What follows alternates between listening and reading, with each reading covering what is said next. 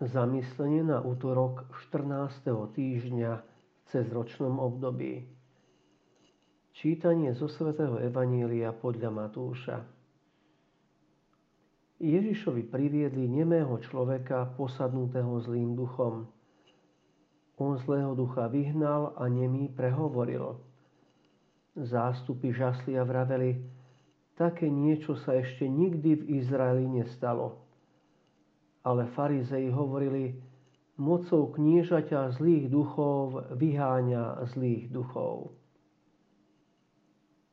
A Ježiš chodil po všetkých mestách a dedinách, učil v ich synagógach, hlásal evanílium o kráľovstve a uzdravoval každý neduch a každú chorobu. Keď videl zástupy, zľutoval sa nad nimi, lebo boli zmorené a sklesnuté ako ovce bez pastiera. Vtedy povedal svojim učeníkom, žatva je veľká, ale robotníkov málo. Preto proste pána žatvy, aby poslal robotníkov na svoju žatvu.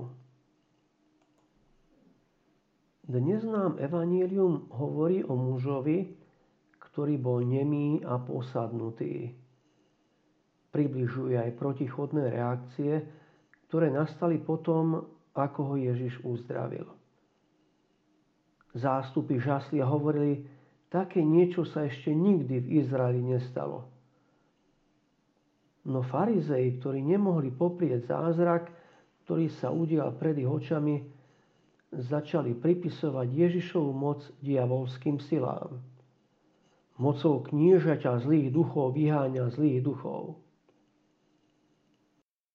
Svetý Ján Zlatoústy pri zmienke o tomto úrivku hovorí Farizejom skutočne vadilo, že zástupy považovali Ježiša za najväčšieho nielen nad tými, čo vtedy žili, ale najväčšieho spomedzi všetkých, čo kedy žili na zemi.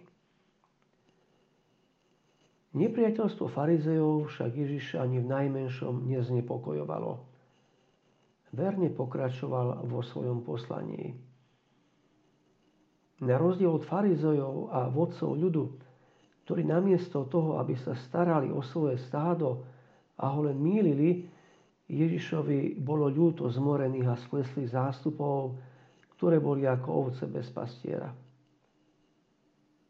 To, že zástupy túžia po takomto pastierovi, vidno, aj keď sa pozrieme na pastoračné návštevy svetovca Františka. Dokáže okolo seba zhromaždiť obrovské zástupy.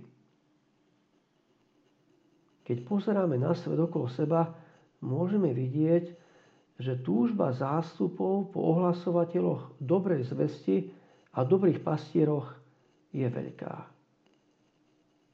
Na druhej strane je stále menší počet tých, ktorí odpovedajú na Božie volanie. Preto platí aj pre nás povzbudenie, ktoré nám zanechal Ježiš na konci Evanília.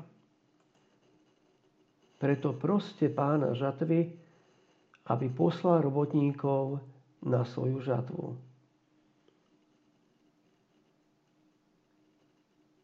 Môžem sa spýtať, kto sa nemodlí, nerozpráva sa s Bohom, preto je pre neho akoby nemým.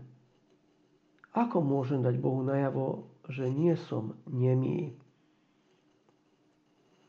Dnes sa pomodlím za nové kňazské, rehoľné a misijné povolania.